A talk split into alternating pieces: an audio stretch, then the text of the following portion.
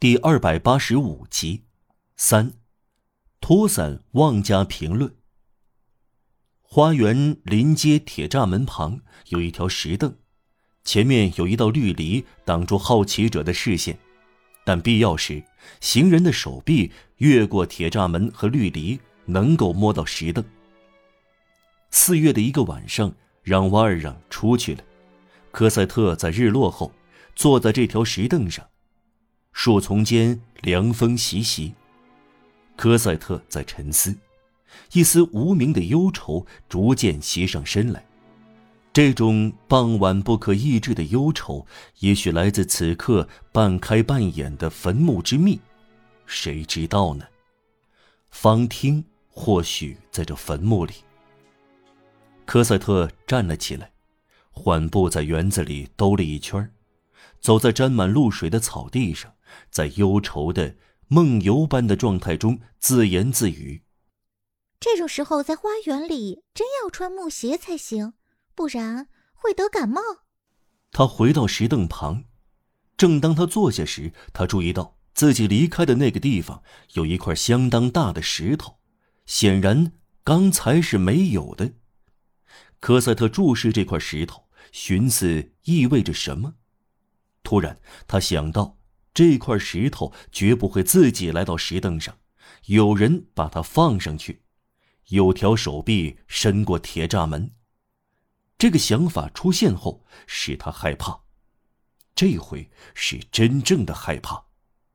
毫无疑问，石头在那里，他没有碰石头，逃走了，不敢往后看，躲到楼里，马上关上护窗板、门栓。又关上石阶前的落地窗，他问托森：“我的父亲回来了吗？”“还没有，小姐。”上文已经指出过托森的口吃，请允许我们不再强调。我们讨厌将人的一种缺陷录成乐谱。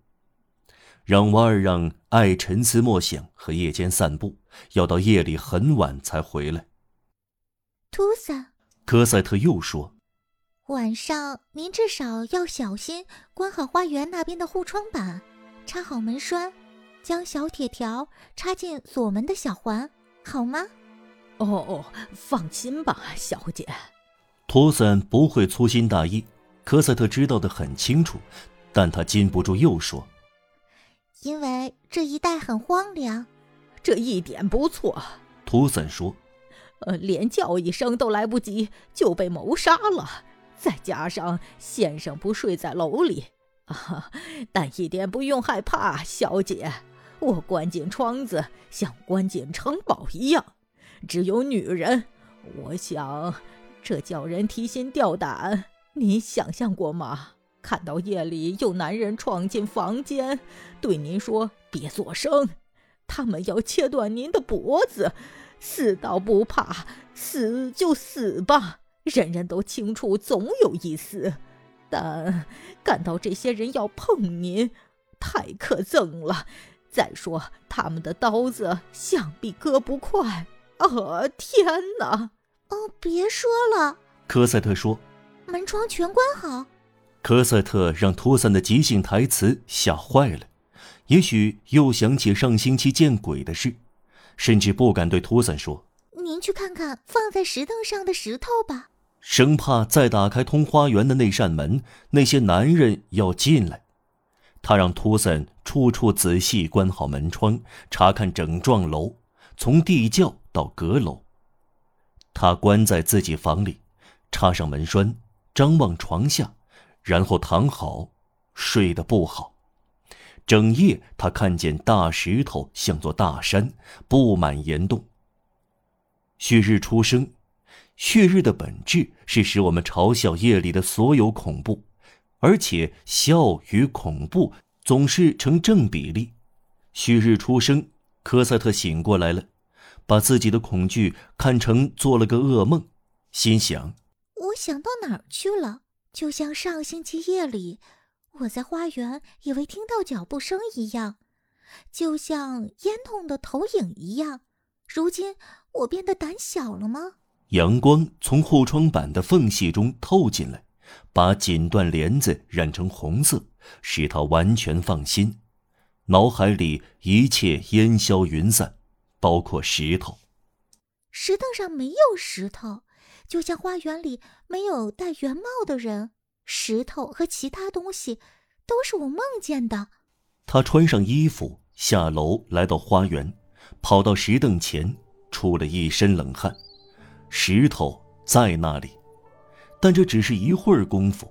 夜里使人害怕的，白天使人好奇。啊，让我们来看看。他拿起这块相当大的石头，石头下面压着一样东西，好像是一封信。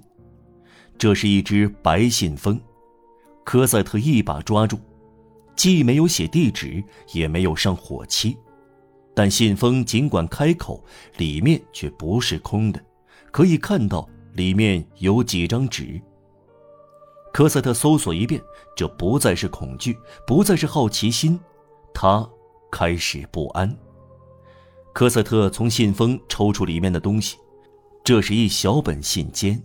每一页都编了号，写上几行字，字体挺秀丽。科赛特这样想，而且纤细。科赛特寻找名字，但是没有；寻找签名也没有。信是写给谁的呢？也许写给他的，因为有一只手把这包东西放在他的石凳上。是谁写的呢？一阵不可抑制的迷惑。攫住了他，他竭力把目光从手里颤抖的信纸上移开，注视天空、街道、溢满阳光的杨槐，在邻家屋顶上飞翔的鸽子。然后，他的目光一下子落在字迹上，他心想：必须知道里面写的是什么。他读到的是：“